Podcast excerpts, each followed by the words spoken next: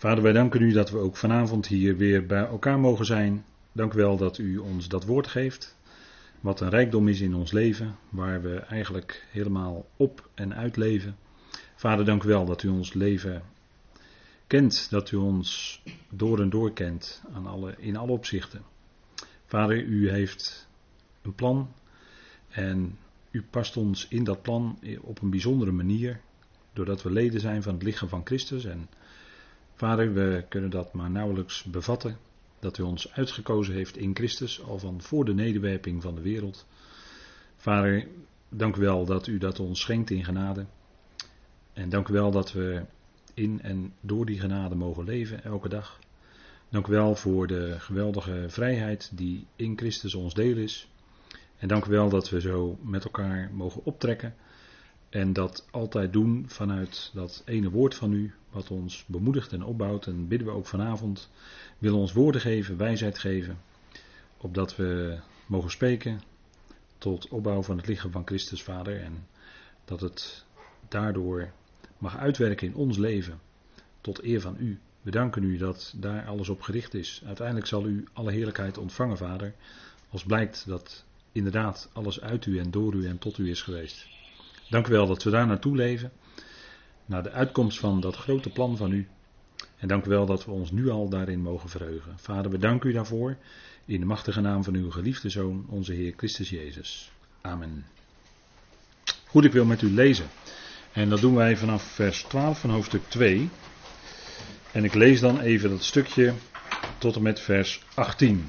Want met vers 19 begint weer een nieuw stukje met Timotheus. Dus we doen dat tot en met vers 18. En dan gaan we vanavond aan de slag met die versen 15 tot en met 18.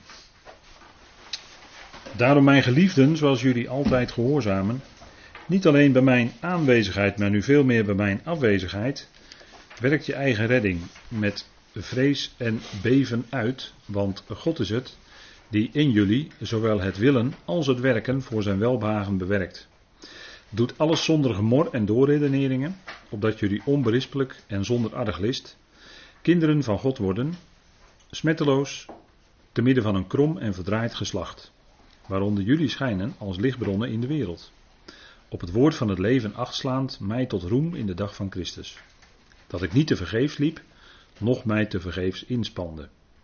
Maar ook al ben ik als drankoffer bij het offer en de bediening van jullie geloof, ik verheug mij en ik verheug mij samen met jullie allen.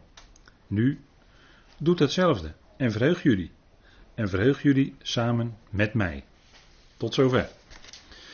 En we, de vorige keer zijn we geëindigd in dat vijftiende vers. Daar hebben we bij stilgestaan. Opdat jullie onberispelijk en zonder arglist kinderen van God worden. Smitteloos, te midden van een krom en verdraaid geslacht. Waaronder jullie schijnen als lichtbronnen in de wereld.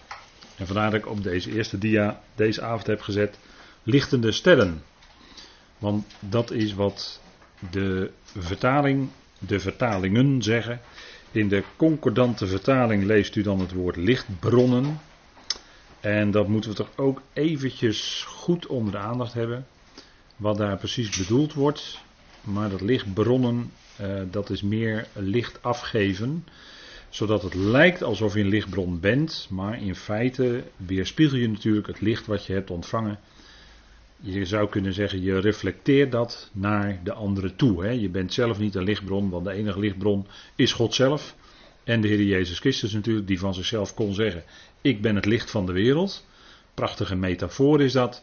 En hij schijnt ook zijn licht in ons leven. En wij geven dat licht als het ware, reflecteren dat licht als het ware af. Wat wij hebben ontvangen. Dus we zijn zelf eigenlijk in de diepste zin geen lichtbronnen. Maar door anderen, als die naar ons kijken, die constateren dan misschien wel eens iets van: hé, hey, wat heb jij nou wat ik niet heb? Hoe kun je nou zo rustig blijven en toch met blijdschap in die situatie waarin je bent? Of waarin jouw geliefden zijn, of waarin jouw familie is, of wat dan ook. Hoe kun je dat? Dat vragen mensen misschien wel eens zich af. Als ze ons als gelovigen waarnemen en we worden geobserveerd en veel scherper dan we vaak denken. En dan kan het zijn dat je iets van het licht van het woord door kan geven. Nou, en dan ben je op dat moment even een, voor hen dan een lichtbronnetje. Maar goed, we gaan nog even terug naar dat uh, murmurerend Murmureren, dat gemor, hè, wat, eh, dat, dat eh, klinkt in vers 14, hè, dat heb je ook onder gelovigen, heb je dat wel eens. Of moet ik dan zeggen wel, wel eens wat vaker dan we misschien zouden willen. Gemor onder gelovigen. Bij Israël kwam het vaak voor. Hè? Die waren uit, na de uittocht. Gingen ze door de woestijn. En Mozes, die, nou, die had een, geen gemakkelijk volk hoor. Had hij bij zich. Want hij was dan door de Heer aangesteld als leider, maar er was vaak murmureren en tegenspreken. Dat, dat kenmerkte dat volk Israël toch een beetje. En wij lezen dat bijvoorbeeld in nummer 14, daar was het weer eens een keer aan de hand. Nummer 14. En ik kan me voorstellen, kijk, die Mozes, die mocht dat volk natuurlijk niet in het beloofde land leiden. En dat was omdat hij twee keer op de rot sloeg. Maar misschien kwam het wel omdat hij nijdig was. Omdat het volk weer aan zijn hoofd zat te morrelen, zeg maar. Zal ik maar het woord morrelen gebruiken. vorige keer heb ik een uh, woord, woorden geciteerd van een dominee hier in Rotterdam. Die zei het gewoon op zo'n Rotterdams. Er was veel, in kerkelijk Nederland is gewoon veel gezanik en gezeik. zo is dat. Uh, ja, zo zei hij dat op zijn Rotterdam, zou ik dan maar zeggen. dan zijn we wel duidelijk met elkaar. Maar dat is onder gelovigen nog alles aan de hand. Nou, we, we, noemen dat dan murmureren. Als je het woord uitspreekt, dan weet je eigenlijk al hoe het zit. Maar een murmurerend en tegensprekend volk. En in nummer 14 is dat weer eens een keer aan de hand. En dan gaat Mozes bidden voor dat volk. Want Mozes trad op als middelaar. En dat woord middelaar, dat zal ook in de zomerstudie aan de orde komen natuurlijk, want dat zit in ons jaarthema. Eén is God en één is middelaar, weet u wel, dat is ons jaarthema. Dus dat gaat in de zomerstudie aan de orde komen.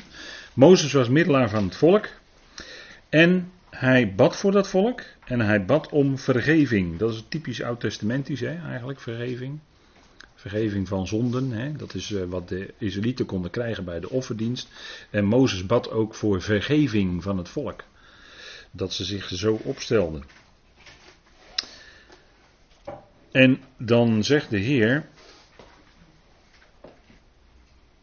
in vers 22, eh, nummer 14, vers 22, want al de mannen die mijn heerlijkheid gezien hebben en mijn tekenen die ik in Egypte en in de woestijn gedaan heb, en die mij nu al tien keer op de proef gesteld hebben. Tiende keer was het al, hè? Dus de Heer weet dat wel hoor. Die weet dat heel precies dus. Hoe vaak dat volk aan het zeuren was. We hebben nu al tien keer op de proef gesteld en hebben niet naar mijn stem geluisterd. Want daar ging het natuurlijk om. Ze luisterden niet naar de stem. Hij had beloofd dat hij ze door, dat, door die woestijn zou leiden en in het beloofde land zou brengen. Maar ze luisterden niet naar zijn stem. En mensen vergeten heel snel hoor. Kijk, als dat woord het gaat erom het woord des levens vast hebben. Daar hebben we het vanavond ook wel over. Maar eh, bewarend door Heilige Geest. Hè? Jaren geleden was een keer ons, dat ons jaarthema ook hè, van de Bijbelstudie. Jaren geleden. Bewarend door Heilige Geest. En zegt u nou wat er nou in die Bijbelstudie naar voren kwam? Ik weet het niet meer hoor. Ik zou zeggen, nou, als u die nog kan bemachtigen, pak hem er nog maar eens bij. Want daarin wordt uitgeduid dat je dat woord vasthoudt, dat het woord jou vasthoudt. Maar dat het ook goed is om als gelovige bij dat woord te blijven. Dat dus vasthouden. Hoe doe je dat? Door Heilige Geest. Die geeft jou de kracht en de zin en de lust. Want als gelovige, denk ik, eh, gelovige, de naam zegt het al. Je bent een gelovige, je gelooft, je gelooft God. Je gelooft dat woord. En als je dat vasthoudt, dan blijft dat werkzaam in je leven. Maar als je denkt van nou ik weet het nou allemaal wel en ik hoef niet zo vaak meer uh, te luisteren en ik, ik hoef niet meer naar de dienst en uh, je bent ook niks verplicht. We zijn ook helemaal niks verplicht. U, u, moet niet naar een bijbelstudie gaan, u moet niet naar een dienst, dat is allemaal niet verplicht. Die tekst uit Hebreeën 10 van onderlinge bijeenkomst verzuimen, die slaat helemaal niet op de zondagse hoor. Dat kun je gerust wel vergeten. Dus die schuiven we gelijk aan de kant. U hoeft helemaal niets. Maar ik denk als je gelovige bent, dan ben je getrokken door dat woord. En dan heeft dat woord heeft aan weerklank gevonden in jouw hart. En dat is natuurlijk door de geest van God gewerkt. En dan wil je altijd daardoor gevoed worden. En dan zeggen ze, joh, heb je weer niet wel eens genoeg na 30 jaar of na 35 jaar? Nee, we hebben niet genoeg. Want we kunnen er geen genoeg van krijgen. En we hebben dat elke keer weer nodig om te horen Zodat de Heer ons ook kan bewaren door zijn woord. Dat is bewaren door de Heilige Geest. Dat doet hij door zijn woord. De Geest werkt nooit los van het woord. je kan niet op een podium gaan staan en zeggen: Ik strek mijn handen nu uit en nu gaat, uh, nu gaat uh, de geest werken, omdat ik mijn handen uitstrek. Nou, dan gaat de Heilige Geest niet werken hoor, dan op dat moment gaat er een andere geest werken. Dat kan ik u wel garanderen. En of er nou 60 of 75.000 mensen bij elkaar zijn, dat maakt mij helemaal niks uit. Maar op dat moment werkt niet de Heilige Geest. De Geest werkt namelijk door het woord. Dat geeft leven in ons, dat wekt dat leven in ons, dat houdt dat leven levend in ons en zo blijf je een levende gelovige. Hoe? Door het woord, door de inwerking van het woord. Want daardoor zie je wie God is, wat God doet, want daar gaat het om. Het gaat er niet helemaal niet om in de eerste plaats of wij gezegend worden. Het gaat erom wat God doet in het woord, dat Hij zich bekend maakt. Dat we zien wie Christus is. En dat we dus omhoog daardoor gericht worden, ons hart hè. Ons hart. Nou, en dat volk, dat luisterde niet, zegt de Heer. En ze hebben niet naar mijn stem geluisterd. En wat krijg je dan? Ja, dan krijg je murmureren tegenspreken. Want dan gaan mensen hun eigen denken gaat prevaleren. Hè, dan gaat op de voorgrond komen. Gaan ze het met hun eigen denken invullen. Mensen zijn eigenwijs en die weten het dan beter. En, en dan krijg je de hele reute met teut. Hè. Nou, dan krijg je een hoop gemurmureren en tegenspreken van hoor. Laat ik u dat wel vertellen. En ze zullen het land dat ik hun vader gezworen heb niet zien. Ze zouden omkomen in de wildernis. En dat klopt ook. Hè? Die hele generatie die is omgekomen in de wildernis. Alleen Jozua en Caleb, die gingen naar binnen. Ja, geen van allen die mij verworpen hebben zullen mij zien. Waarom hadden ze hem verworpen? Omdat ze zijn woord hadden verworpen. Daarom hadden ze, daarom zegt de Heer dat ze hem verworpen hadden. Heeft alles te maken met het woord. Als je Gods woord verwerpt, verwerp je God ook. Zo scherp kunnen we dat toch wel stellen, denk ik. Want dat zei de Heer toch toen hij koning Saul opzij zette en David kwam. Dat was omdat koning Saul het woord had verworpen. He, zullen we het even met elkaar opslaan? 1 Samuel 15 staat het mee. Uit mijn hoofd.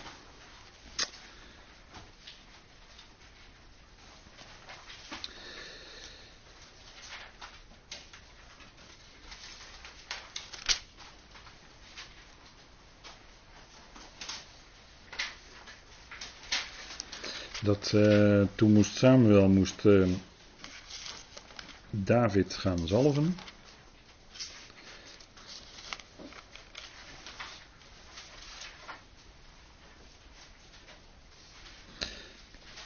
En dan zegt de Heer daarvan.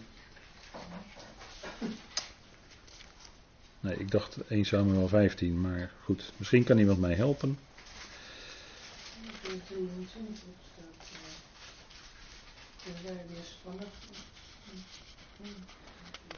Nee, maar ik dacht het 1 Samuel 15, maar goed, dan laten we het even. Goed, laten we even liggen. Als iemand dat vindt, hoor ik dat graag, maar God doet een uitspraak naar de profeet Samuel dat koning Saul had zijn woord verworpen. Hij had niet afgeslagen, hij had niet gedaan wat God had gezegd. En God zegt, omdat je mijn woord hebt verworpen, koning Saul, ben je niet langer koning, maar laat ik David zalven. Ja? 1 Samuel 23?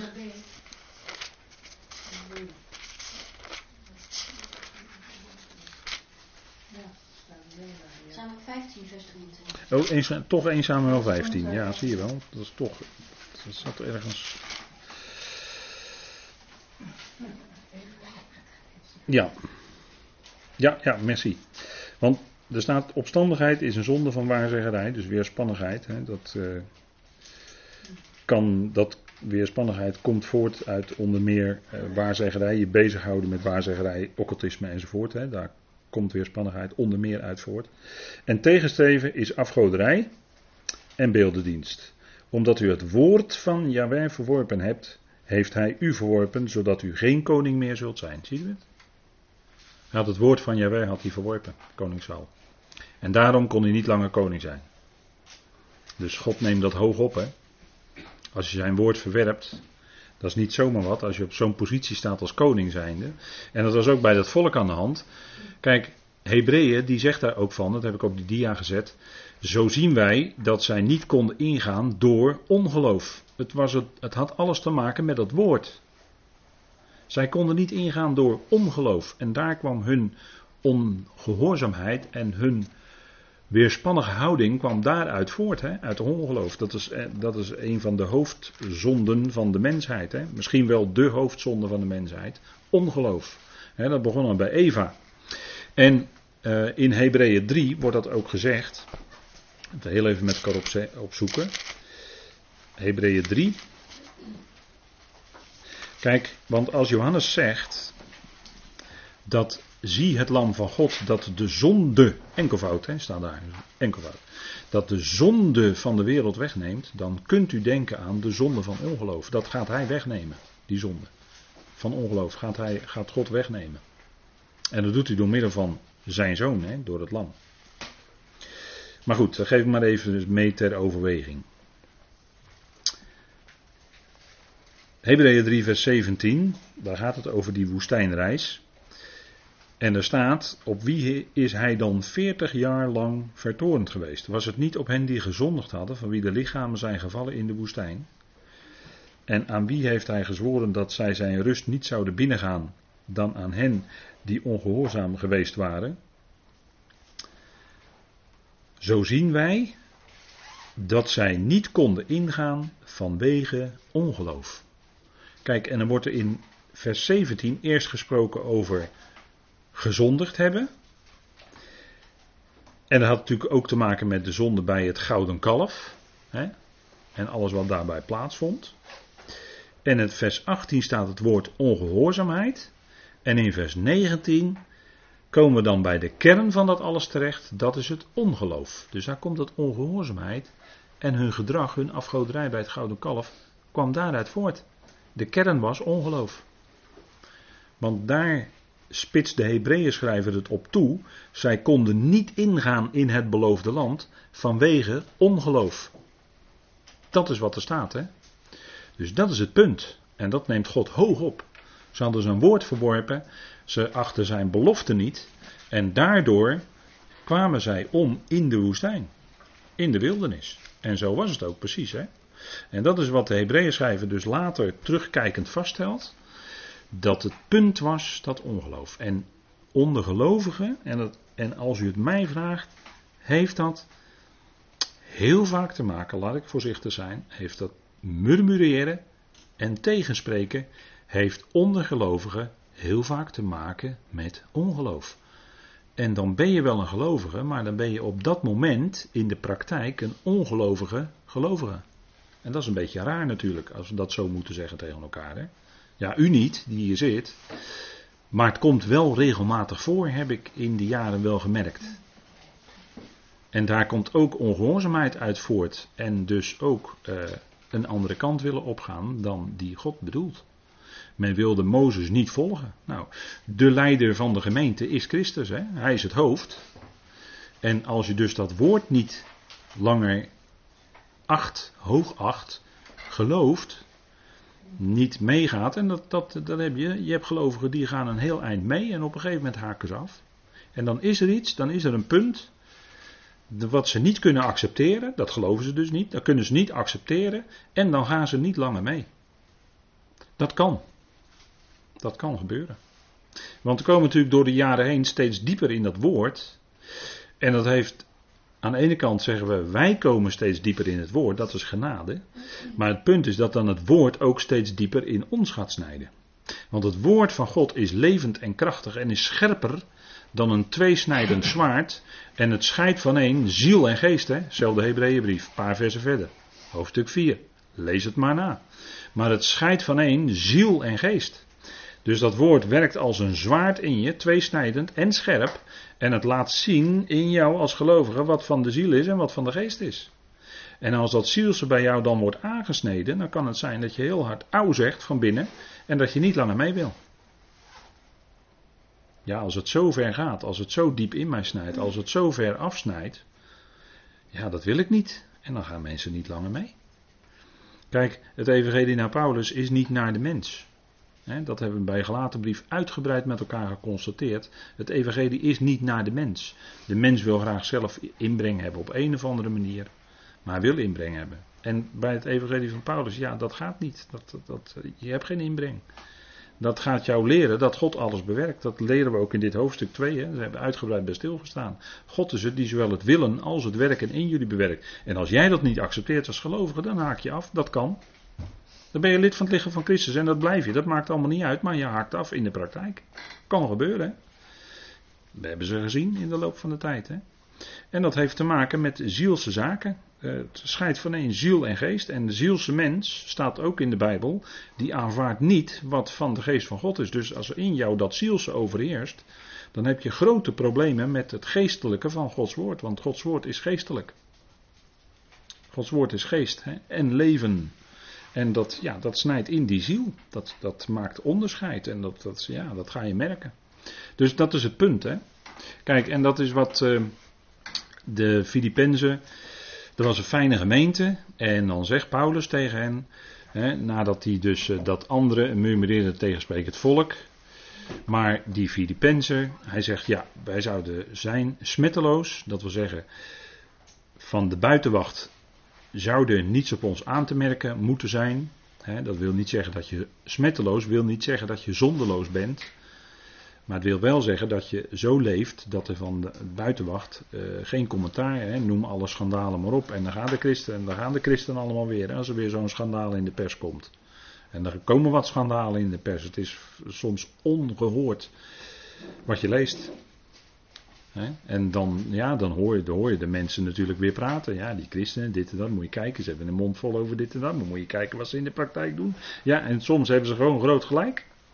En daarom zegt Paulus hier, eh, wij zouden smetteloos zijn te midden van een krom en verdraaid geslacht. We zouden niet zo zijn als de rest. Er moet er toch onderscheid zijn. En, en een punt, hè, krom en verdraaid geslacht. Nou, dat is een tekst uit, dat haalt Paulus aan. Die kennen natuurlijk de schriften veel beter dan wij.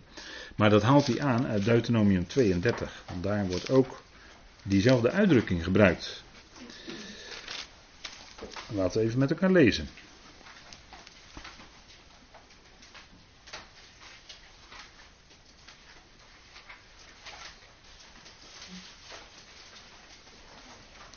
En dat is uh, het lied van Mozes.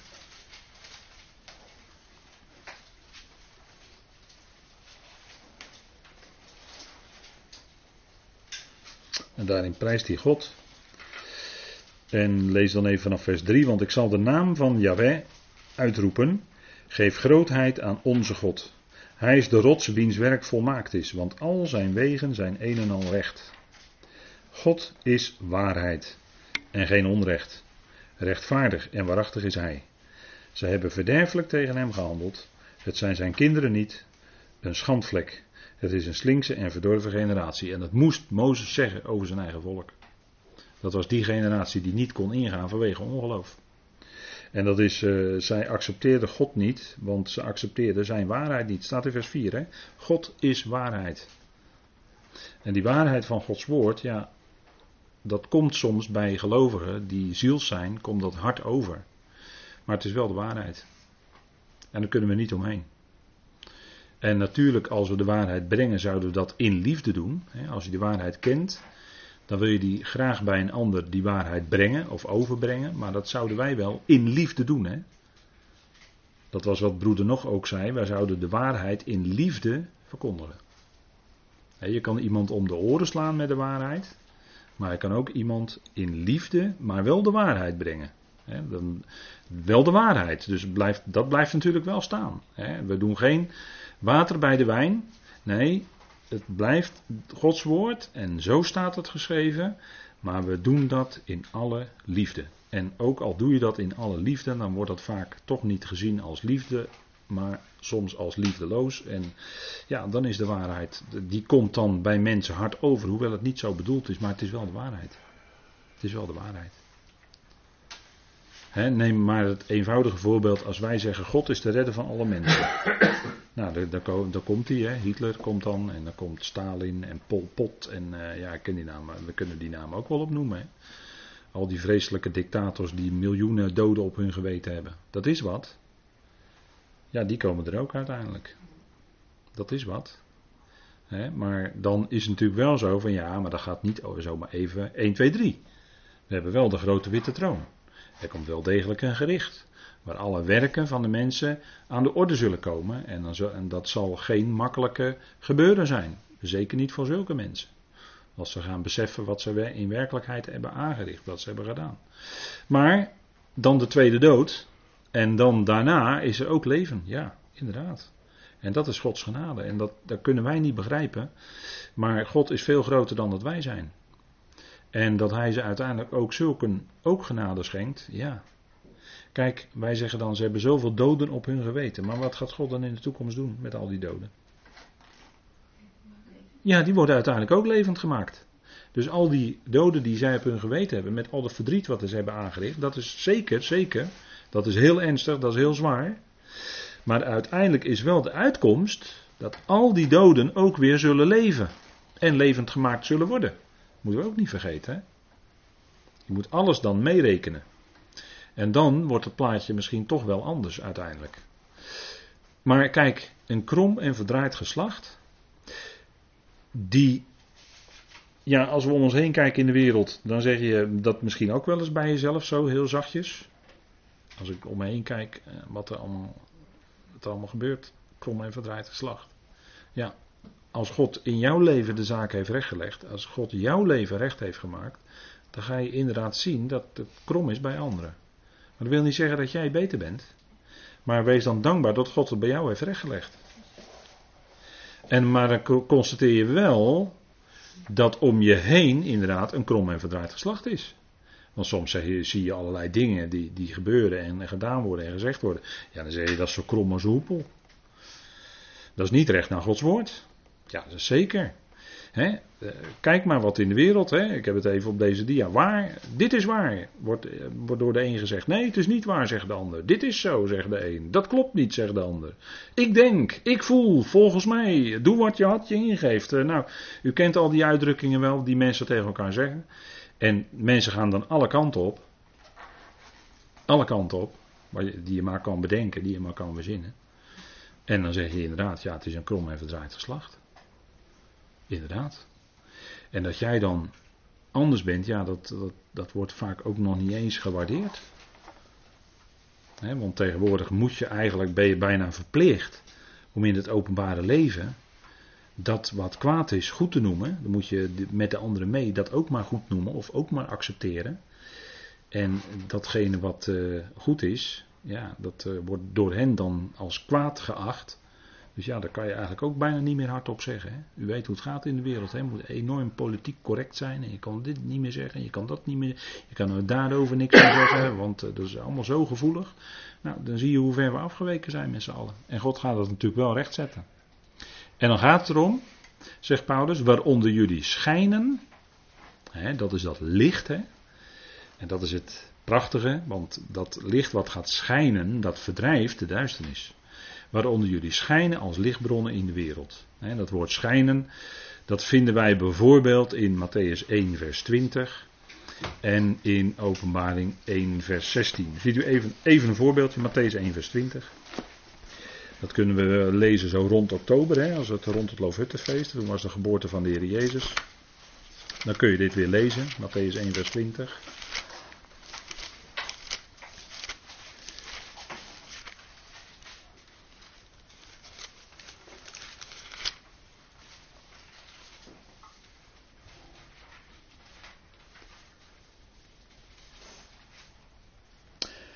En terwijl hij deze dingen overwoog, zie, dat was Jozef hè.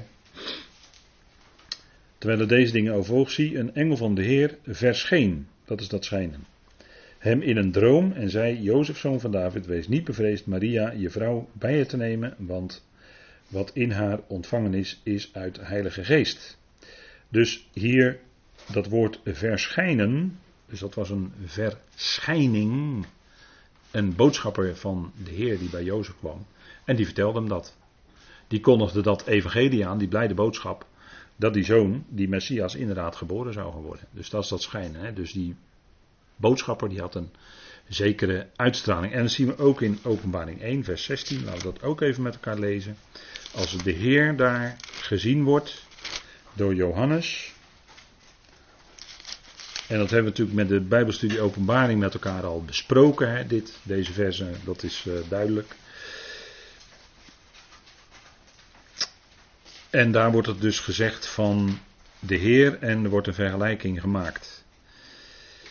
En er staat de gestalte van de Heer, ziet Johannes dan. En hij had zeven steden in zijn rechterhand en uit zijn mond kwam een tweesnijdend scherp zwaard. En zijn gezicht was zoals de zon schijnt in haar kracht. Dus de uitstraling van de zon, dat is dat woord schijnen hier ook. Hè. Dus het heeft duidelijk te maken met uitstraling, felle uitstraling van licht. En dat is ook wat eh, wij zouden zijn. Hè. Licht in deze wereld. En dat is natuurlijk een weerspiegeling van degene die zei: Ik ben het licht van de wereld. Hè, dus de Heer Jezus zelf. Dat is een prachtige metafoor. Hè. Ik ben het licht van de wereld. Zoals u ook zei: Ik ben het brood van het leven. Of ik ben de opstanding en het leven. Allemaal van die metaforen hè, die de Heer dan over zichzelf zegt. En dat is juist een prachtige manier van spreken, omdat je dan in korte gedrukte vergelijking, dat is een metafoor, maak je iets geweldigs duidelijk. Licht is in Gods woord in het Hebreeuws het woord aur. En dat is eigenlijk een heel mooi woord, want dat begint met de letter alef. Daar wil ik u even op wijzen. De letter alef is de eerste letter van het Hebreeuwse alfabet. En dat is, en dat aan elke letter, dat weet u wel, is ook een cijfer gekoppeld. Hè? Dat is de 1. De alef is de 1. Ze zeggen ook altijd van oudsher wordt daarvan ook gezegd, dat is de letter van God. Dat is de 1. Dat is de Alef. En dat is ook zo, want kijk, God is één. Dat is ook, zit ik weer in het jaarthema. Hè? Eén is God.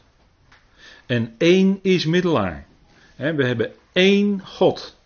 Dat is wat de Bijbel onthult. En dat hebben de Joden ook. En ook steeds meer christenen hebben dan zo'n mezuzah aan hun deurpost. En in die mezuzah, eh, weet u wel, dat is zo'n kokertje die je op je deurpost vast kan maken. En er zitten dan drie, teksten, eh, drie of vier teksten in. En een van die teksten is het, uh, het Shema, weet u wel. Hoor Israël, hoor, de Heere, jullie God is één. Echad. Nou, dat is 6, vers 4 tot 6. Hè. En dat één, dat, dat is dus God. En dat woord, dat is heel mooi, dat het woord licht dan met die alef begint. Dat is de letter van God.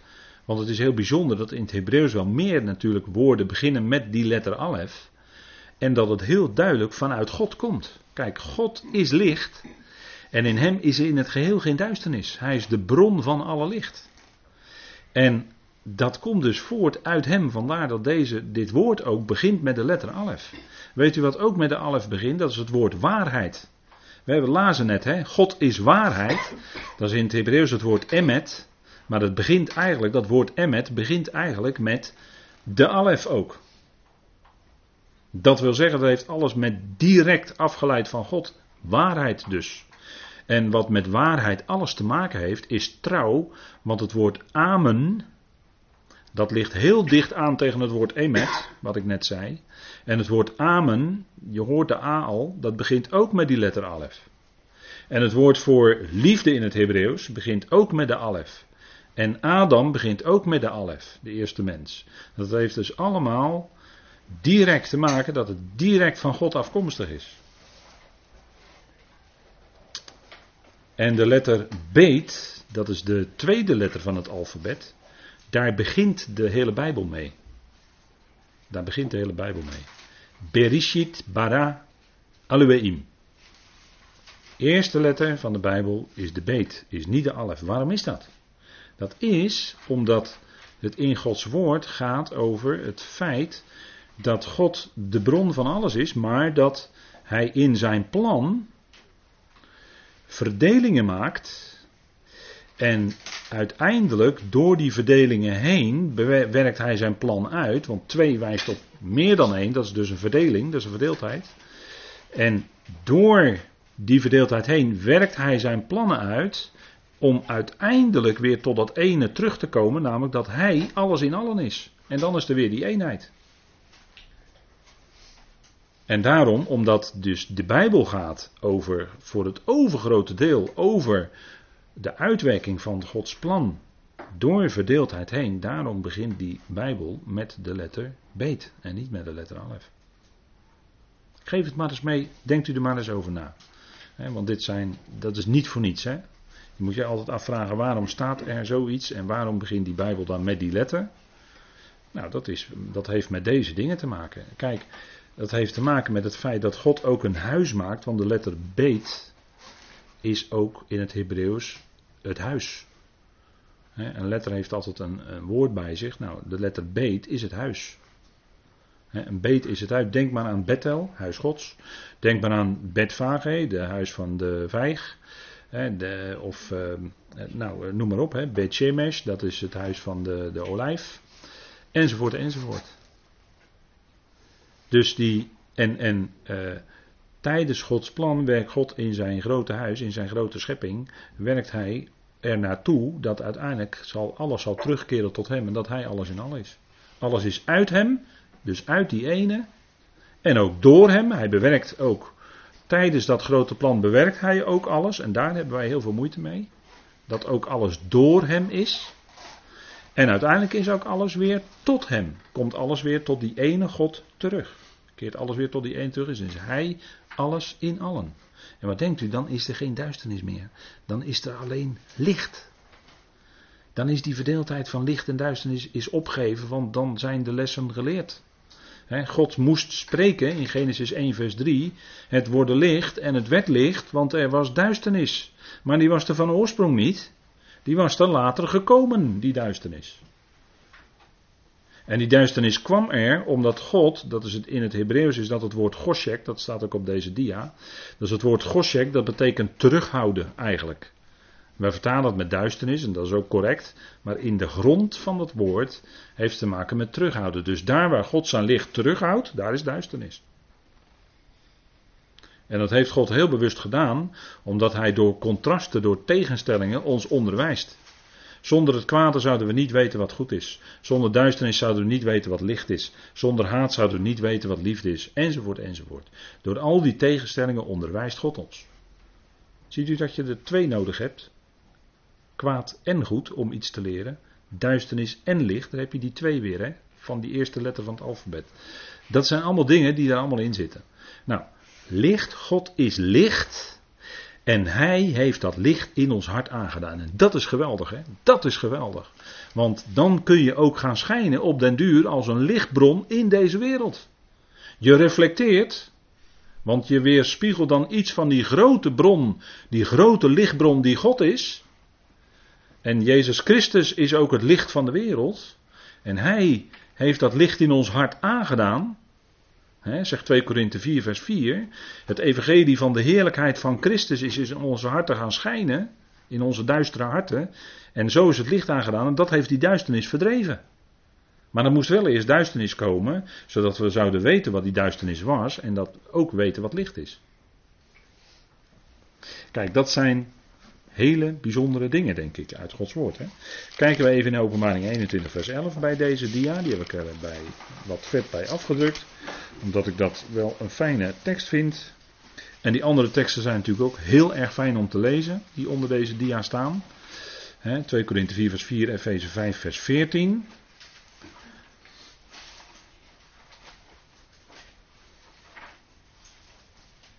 En wat wordt er dan gezegd van dat nieuwe Jeruzalem? Het heilige Jeruzalem dat uit de hemel neerdaalt bij God vandaan. Dat komt dus uit de hemel op de aarde. En dan kunnen wij als gelovigen erover gaan discussiëren of wij wel of niet in het nieuwe Jeruzalem zullen komen. goed, dat is, een, dat is een apart gesprek dan. De staat van die stad, zij had de heerlijkheid van God en haar uitstraling was als een zeer kostbaar edelsteen, als een kristalheldere steen jaspis dat woord uitstraling, daar moet u op letten. Kijk, die geweldige uitstraling van licht, dat zou natuurlijk geweldig zijn in die nieuwe schepping. want we spreken hier over de nieuwe hemel en de nieuwe aarde. En dat heeft natuurlijk een geweldige lichtuitstraling, zowel over de nieuwe aarde als in de nieuwe hemel. en dat, dat zal natuurlijk fantastisch zijn. en dat licht zal alleen natuurlijk maar verder gaan toenemen naarmate de tijd vordert. En dat loopt dan synchroon, als u het mij vraagt, met de verdere onthulling die God dan in die nieuwe aarde, in die nieuwe schepping aan de schepselen gaat geven. Waarvoor hij ons als lichaam van Christus ook inzet. Om ze verder te verlichten over de waarheden die Paulus heeft gebracht. Want dat moeten zij dan in die tijd allemaal gaan leren kennen. Wat wij nu al mogen weten. En dat is wat wij aan de, aan de schepselen, wij aan de hemelingen. En ook als u het mij vraagt aan Israël. Dit hebben we al eens een keer eerder besproken bij Galatenbrief. Maar wat wij als leden van het lichaam van Christus als, als heerlijkheid, als evangelie mogen gaan brengen aan die hele schepping. Zodat die hele schepping verlicht gaat worden met het evangelie van de heerlijkheid wat Paulus heeft gebracht. En dat is heel bijzonder. En dan krijgt ineens onze lid zijn van het lichaam van Christus, krijgt toch ineens een hele bijzondere betekenis. Hè? Dat wij zo'n functie hebben straks in de nieuwe schepping. Kijk, wij zijn in Christus nu al een nieuwe schepping. Dat werd zondag heel fijn uitgelegd in de predikatie door Pieter. Heel fijn. In Christus zijn we een nieuwe schepping. En kunnen wij de dingen ook op den duur geestelijk gaan beoordelen. Vanuit het woord namelijk. En omdat we nu al een deel hebben in de nieuwe schepping, ja, dan ben je al ver voorbij de wedergeboorte. Dat is Israëls deel in het komende koninkrijk. Maar daar zijn we al aan voorbij in Christus, in Hem zijn we, zijn we al helemaal nieuw en hebben in feite die hele, is in feite dat oude al voorbij gegaan. Het oude is voorbij gegaan, zie het nieuwe is gekomen, zegt Paulus. Dat is een, dat is een fantastische nieuwe schepping. En dat heeft niets te maken met zweverigheid, maar dat heeft te maken met vernieuwing van binnen. Dat je de dingen anders gaat zien, hè? daar begint het mee. Verlichten, we hebben het hier over lichten, verlichte ogen van het hart. met je ogen vang je licht. Dat is natuurlijk de beeldspraak die Paulus gebruikt. Hè? Ogen van je hart. Als je hart verlicht is, ga je ook met verlichte ogen van het hart ga je kijken naar de dingen. Dan kijk je anders. Dat is het punt. Dan kijk je, op, dan kijk je met geestelijke ogen op den duur. Hè? Zoals de Heer Jezus ook te midden van zijn volk wandelde en met geestelijke ogen keek naar zijn volk. En natuurlijk allerlei dingen zag, maar hij keek er ook doorheen. Hij keek er gewoon dwars doorheen. Omdat hij de dingen geestelijk beoordeelde. Hij wist wat er in zijn discipelen omging. Hij wist wat er in die fariseeën omging enzovoort enzovoort. En dat, dat clashte ook van tijd tot tijd met die fariseeën natuurlijk. Op een hele heftige manier. Als lichtbronnen in de wereld. En dat heeft vooral te maken met het feit dat wij die woorden van God mogen kennen. Want dat is licht, hè? Woord is ook licht en leven. Dat wij die woorden mogen kennen en die woorden ook mogen doorgeven en zo aan anderen licht mogen brengen. Stel je voor dat iemand jaren en jaren lang heeft gedacht van mijn kinderen gaan voor eeuwig verloren, want zij, zij geloven niet. En stel je voor dat jij dan degene mag zijn in Gods hand, dat instrumentje, wat iets kan doorgeven van het licht van Gods woord, waardoor dat hele leven misschien opgeklaard wordt. En antwoorden krijgt van ja, mijn kinderen die zijn niet voor eeuwig verloren. Nee, verlorenheid is een tijdelijke zaak. God vindt ze. God zal ze terugvinden. Absoluut zeker. Al het verlorene wordt gevonden. En, en als je dat mag doorgeven en, en die ander gaat daardoor iets zien dat, als God het geeft. Ja, dat is fantastisch natuurlijk. Op die manier kun je dat licht van Gods woord doorgeven aan anderen. Dat is geweldig. Kijk, bekijk, denk nog maar eens na wat voor een geweldige verandering het in uw en, en in mijn leven heeft gebracht. Ja, dat is fantastisch. He, er, gaat, er gaat echt een licht voor je op dan. Dat is echt waar. in de goede zin. Kijk, het woord van het leven, dat, is, dat is waar het direct over gaat in Filippenzen 2, vers 16. We hebben het met elkaar gelezen. Op het woord van het leven achtslaand. En het woord van het leven, kijk, woord is leven, woorden zijn geest en leven. in dat woord is leven. Dat, dat zegt Johannes, hè? dat zegt uh, Johannes in Johannes 1. Laten we even met elkaar opzoeken. Want die woorden van God, die dragen dat leven, die geest van God, die dragen dat leven en die geest met zich mee. En als die woorden dan in je komen, dan gaat dat werken in je. Dan gaat het heel wonderlijk, gaat er iets in je gebeuren.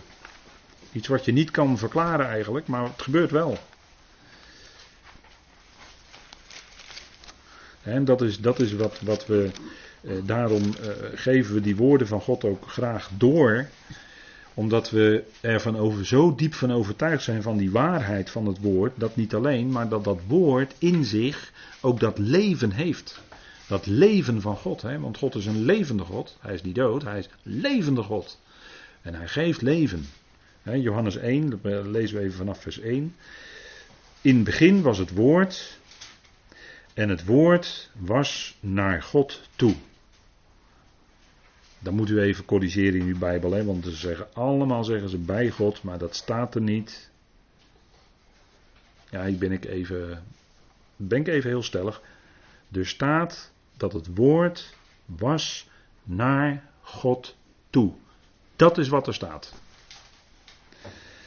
En dan staat er, en dan corrigeer ik hier de vertaling, want het staat er echt anders in de Griekse woordvolgorde. En God was het woord. Er staat niet het woord was God, want daar wordt de drie-eenheid theologie ingelegd, ingelezen. Nee, God was het woord. Wat wil dat zeggen? Johannes knoopt hier aan bij de onthullingen van Tenach. Hij knoopt hier aan bij het Oude Testament.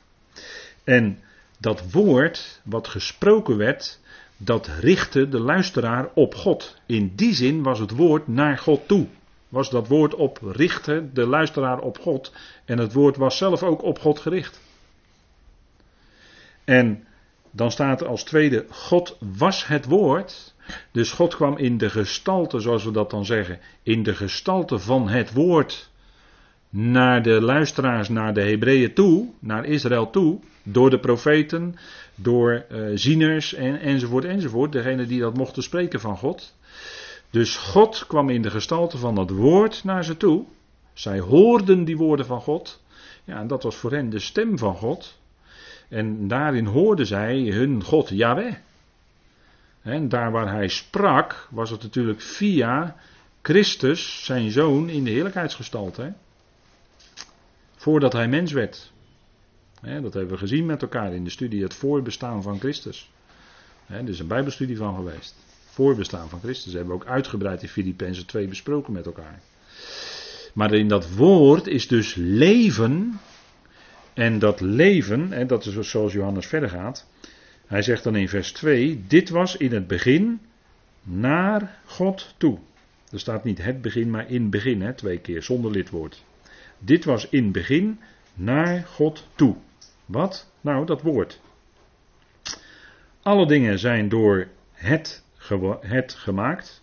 En als je dan vraagt, wat is het? Nou, dat is het woord natuurlijk, daar slaat het op terug.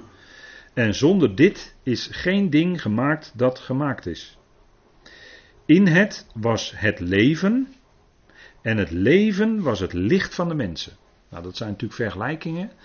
Maar dat woord brengt dus leven in die mens. Als dat woord in die mens gaat werken, brengt dat ook Gods leven in die mens. En ook zijn licht. want Gods woord is leven en is licht.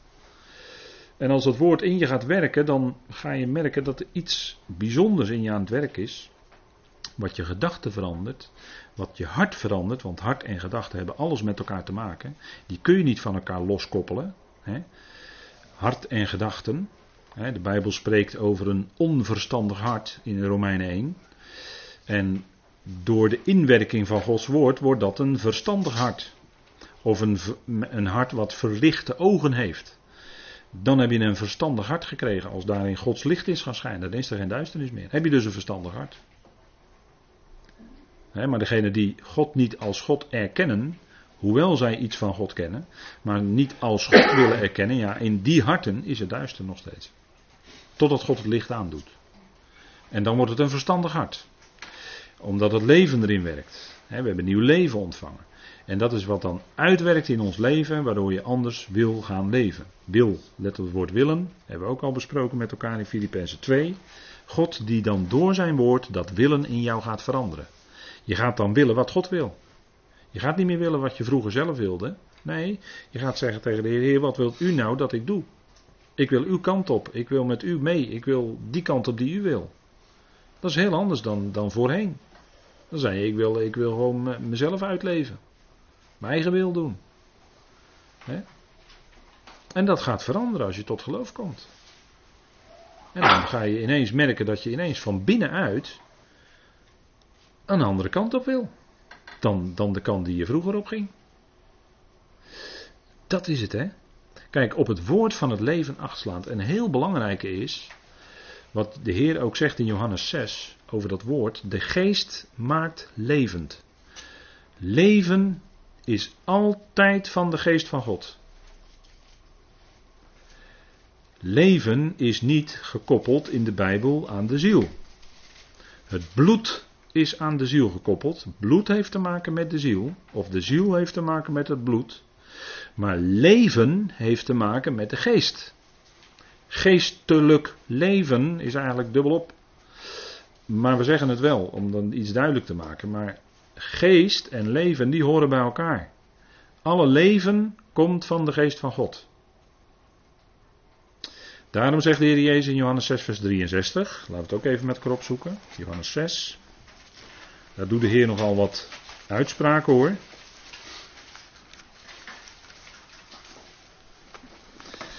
En dan gebruikt hij ook weer over zichzelf, hè, die prachtige metafoor. Ik ben het brood van het leven. Prachtige uitspraken. We zouden van hem eten. Hè, als u begrijpt, eh, u begrijpt wat we daarmee bedoelen. Hè. We zouden van hem eten als we werkelijk willen leven. Hè, dat, is, dat is natuurlijk waar. Hè. Het brood van het leven, dat is natuurlijk het woord. En dat woord wil je eten. Hè. Dat wil je opeten, want dat is je dagelijkse voeding. En dan zegt de Heer, en dan zie je ook dat bij de discipelen zelfs gebeurde. Vele van zijn discipelen, vers 60, die dit hoorden, die zeiden: Dit woord is hard. Wie kan het aanhoren? Maar omdat Jezus bij zichzelf wist dat zijn discipelen daarover morden, daar heb je morren, hè, daar heb je het weer. Zei hij tegen hen: Neemt u hier aanstoot aan? En dat, dat heb je, hè? Discipelen die gingen een tijdje met hem mee en dan zegt hij iets en dan nemen ze aanstoot aan. En dat is wat ondergelovigen vandaag de dag ook gebeurt. Hè? Mensen volgen het woord en op een gegeven moment nemen ze ergens aanstoot aan en dan gaan ze niet langer mee. Dat zie je hier bij de Heer Jezus ook al gebeuren. Dat is dezelfde werking van het woord. Hè? Dat is omdat het woord klinkt. En omdat het woord klinkt, ja, dat, dat snijdt. En als u de zoon des mensen nu eens zou zien opvaren naar de plaats waar hij eerder was. Dat zegt hij over zichzelf, hè, de Jezus. We hebben het met elkaar gezien, hè, het voorbestaan van Christus. Uitdrukkelijke Bijbelstudie geweest in Maren. Hè. Hier zegt de Heer Jezus, hè, de plaats waar hij eerder was. Daar ziet u het, hè. En dan zegt hij, de geest is het die levend maakt, het vlees heeft geen enkel nut. Dat zouden we als gelovigen ook beseffen. Dat zouden we goed beseffen hoor. En dat duurt soms heel lang voordat de gelovige dat echt goed beseft. Nee, ik, ik heb helemaal niets van mezelf, helemaal niets. Dat is de werking van het kruis, weet u wel. De werking van het kruis is dat alle vlees wordt afgesneden. Eh, Jezus was besneden op de achtste dag, maar toen kwam nog de besnijdenis van Christus, hè? die moest toen nog komen. De besnijdenis van Christus was aan het kruis. Daar ging het vlees ging eraan. En dat geldt voor ons als gelovigen ook. Hè? Wij zijn met hem mede gekruisigd. Betekent het einde van het menselijk vlees. Dat is daar afgesneden. Het woord van het kruis klinkt bij Paulus. En nergens anders klinkt het zo als bij Paulus. Bij de andere apostel van Besnijdenis is het niet echt aanwezig. Niet. Het woord van het kruis vinden we bij Paulus. Dat snijdt heel diep, dat snijdt jouw vlees helemaal af. En daarom nemen mensen ook aanstoot aan Paulus' evangelie. Dat heeft daarmee onder andere te maken. En de Heer Jezus zegt, de woorden die ik tot jullie gesproken heb zijn geest en zijn leven. En dan zegt hij, het vlees doet geen nut. Nou, ik kan me voorstellen dat daar hoorders waren op dat moment die daar aanstoot aan namen. Als die dat konden vatten op dat moment. Ja, het vlees heeft geen enkel nut. Nee, dat vlees doet, doet ook helemaal geen nut. Eigen werken doen er niet toe. Je kunt werken, werken, werken tot en met, maar het brengt je geen stap verder. Want je bent bezig vanuit je vlees. Maar er zijn sommigen onder jullie, zegt de Heer Jezus, die dit niet geloven. Want Jezus wist van het begin af wie het waren die niet geloofden. En wie het was die hem zou verraden. Moet je eens nagaan, hè? Toen hij Judas uitkoos, wist hij van meet af aan dat Judas hem zou overleveren. En dat er bij hem waren die niet, die niet geloofden. En al die tijd, misschien wel ruim drie jaar lang, of drie jaar lang wordt altijd gezegd, misschien wel iets meer nog, heeft hij dat allemaal gedragen in liefde. Diegene om zich heen, hè? ook Judas. Hè? Want Judas moest ook datgene doen waarvoor hij bestemd was om te doen. Dat lag van tevoren al vast. Er zijn uitdrukkelijke teksten van in de psalmen. Maar het vlees doet geen nut. dat is wat de Heer Jezus duidelijk zegt. En dan zei, daarom heb ik tot jullie gezegd, vers 65, dat niemand tot mij kan komen, tenzij het hem door mijn vader gegeven is. Alsjeblieft. Wil je nog even een onderstreping hebben dat vlees geen nut doet? Dat staat hier, hè. Niemand kan tot hem komen, tenzij de vader, eh, tenzij het door de vader gegeven is.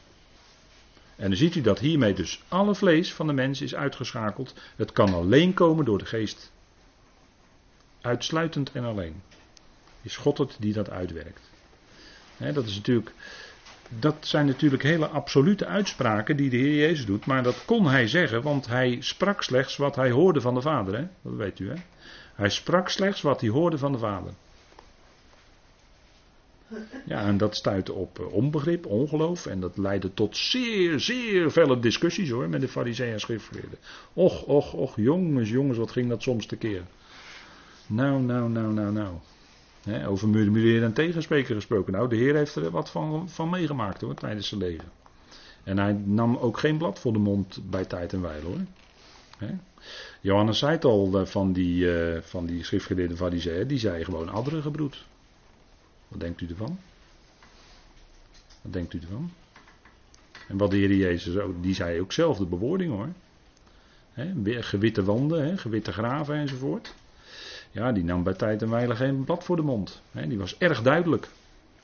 Nou, het woord van het leven aan hebben. Dus dat ook leven dus dat levende woord gaat in je leven en dat leef je dan ook uit in je leven van alle dag. En een hele fijne tekst daarbij is natuurlijk Romeinen 12. want het gaat vanavond ook een beetje over offer. Als we wat verder komen in de tekst. En dan zegt de apostel: Ik spreek jullie dan aan, broeders, door de barmhartigheden van God, jullie lichaam te stellen tot een offer, levend, heilig en God welgevallig zijn we de vorige keer ook mee bezig geweest. Wat is nou God welbehagelijk? Hè? Eudokia hè, hebben we vorige keer over gehad. Dat is jullie logische godsdienst, zegt Paulus. Nou, dat is de uitwerking van het evangelie, van het woord in ons. Dat we ons lichaam stellen, dat we zeggen, Heer, gebruikt u mij maar in uw dienst. Ik wil dat instrument zijn in uw hand.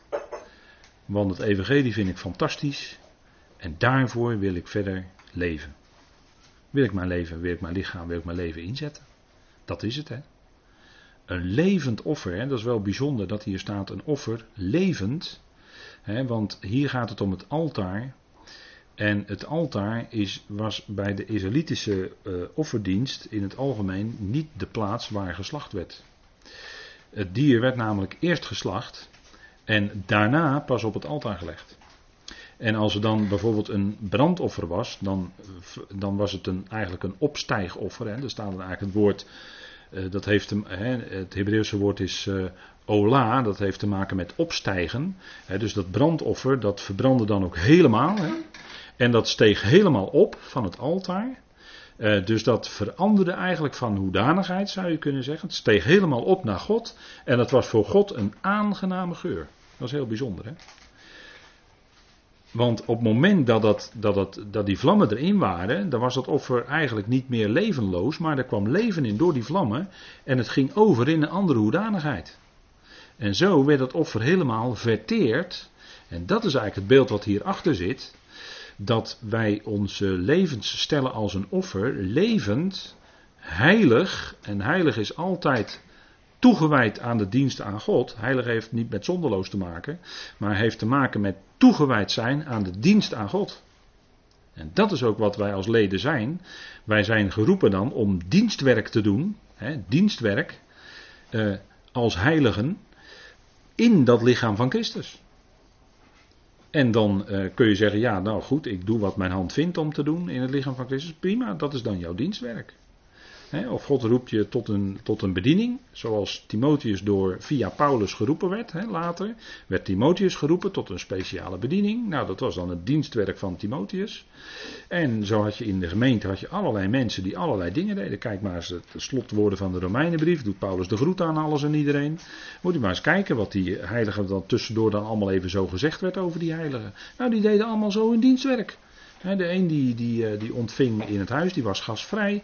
En de ander die stelde het huis open voor de bijbelstudie. En het andere deed er weer dat. En, en, en zo het ieder, ieder zijn dienstwerk. Maar die levens werden daardoor ingezet. Dat kostte een offer, dat kostte tijd, dat kost je inspanning, dat kost je moeite. Uh, dat is dus een offer wat je brengt. Je leeft helemaal voor, uh, als gelovige voor de Heer. Dat is, dat is eigenlijk wat hier uit, uit naar voren komt. Hè? Een offer, levend, heilig, dus toegewijd aan de dienst aan God. En dat is God welgevallig. Hè? Dat heb ik hier gecursiveerd neergezet. God welgevallig, daar gaat het om. En dan zeggen dat is jullie logische godsdienst. En logikon staat er dan in het Grieks. Dat is hetzelfde woord wat te maken heeft met het woord. Hè? Dat is logos, logikon, dat ligt heel dicht tegen elkaar aan in het Grieks. Dat is wat de consequentie is dus van het woord wat je hebt gehoord. Logisch. Logizomai. Hè? Ermee rekenen met dat woord.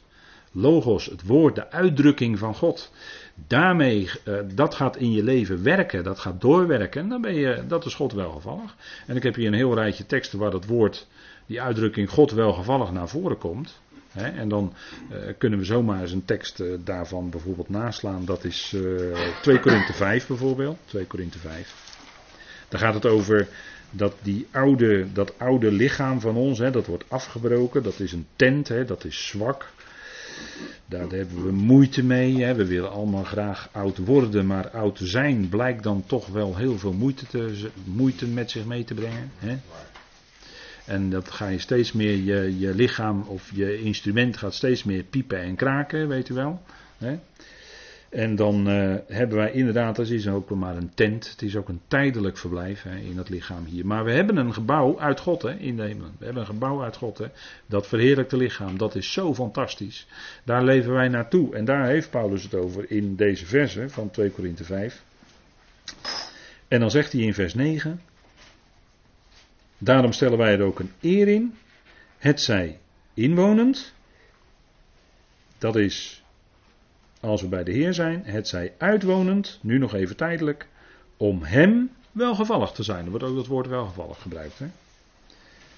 En daarin je dan een eer stellen. Dat, dat, dat is dan je eer, dat je voor Hem welgevallig wil zijn, voor God welgevallig wil zijn. En dan staat er gelijk bij, want het heeft natuurlijk alles met de toekomst te maken, met de nabije toekomst, want wij moeten alle voor de Bema van Christus geopenbaard worden. Dat heeft ook te maken met licht, dat woord wat er staat. Van Nero, dat heeft te maken met licht. We worden geopenbaard. Opdat ieder ontvangt wat hij door middel van zijn lichaam gedaan heeft. Het zij goed, het zij slecht. Want dat moet allemaal bij die Bema dus wel aan de orde gaan komen. Niet onze zonden, dat kan natuurlijk niet meer, want dat is allemaal al weg. Maar wel wat we door middel van ons lichaam hebben gedaan, het zij goed, het zij slecht. Want daar, worden we, daar wordt vastgesteld ook wat we daarna in de toekomst gaan doen. Dus die Bema is daar het, zeg maar het kantelpunt van. Dan is het, het aardse is voorbij. En dan zegt u, gelukkig, dat is voorbij. Ja, maar er moeten eerst nog wat dingen opgeruimd worden. Want hier en daar ging het soms tussen gelovigen, zou ik even heel zacht zeggen, moet ik even dichter aan de microfoon. Soms ging het tussen gelovigen hier en daar niet helemaal goed. En dat moet ook bij de Bema, moet dat wat niet helemaal goed zat, wat er tussen zat. Er zaten misschien wat hele schotten of muren zijn er helemaal opgebouwd geworden in de loop van de tijd. Dat zou zomaar kunnen. Hè? En die moeten daar, moet dat allemaal weg. Want het lichaam moet als één geheel kunnen opereren in, dat, in die grote schepping van God. Om dus die geweldige boodschap uh, wijder te brengen naar die hemelingen enzovoort toe. Hè? Die moeten ook hun knieën gaan buigen. Die moeten zich ook gaan onderschikken. Ja, daar zijn wij dan voor bedoeld. En dat is niet alleen dat we nu er een eer in stellen hem welgevallig te zijn, maar straks helemaal. Maar dan hebben we de volheid van de geest.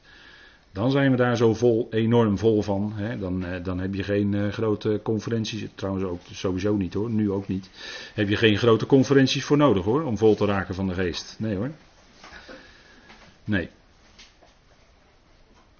En dan Efeze 5. En dan gaan we daarna gauw pauzeren.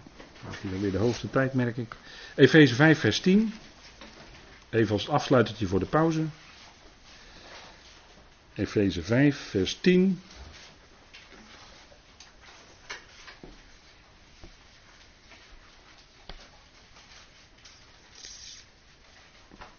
Nou, neem maar even vers 8. B nemen we mee. Want wandelt als kinderen van het licht. Nou, dat sluit helemaal aan op onze tekst, hè, lichtbronnen. Want de vrucht van het licht bestaat in alle goedheid en gerechtigheid en waarheid. Kijk, ook waarheid, hè, geweldig belangrijk. Toetsend wat de Heer welgevallig is. Kijk, we zouden dus aan die waarheid die Paulus verkondigt, zouden wij toetsen wat de Heer welgevallig is. Dat is onze toetssteen. Hè? Wat is in deze tijd de Heer welgevallig? Dat toetsen wij aan de waarheid die Paulus verkondigt. En zo dan leven als kinderen van het licht. Nou, dat is denk ik eh, mooi om in de pauze met elkaar dus misschien over te praten. We gaan even pauzeren.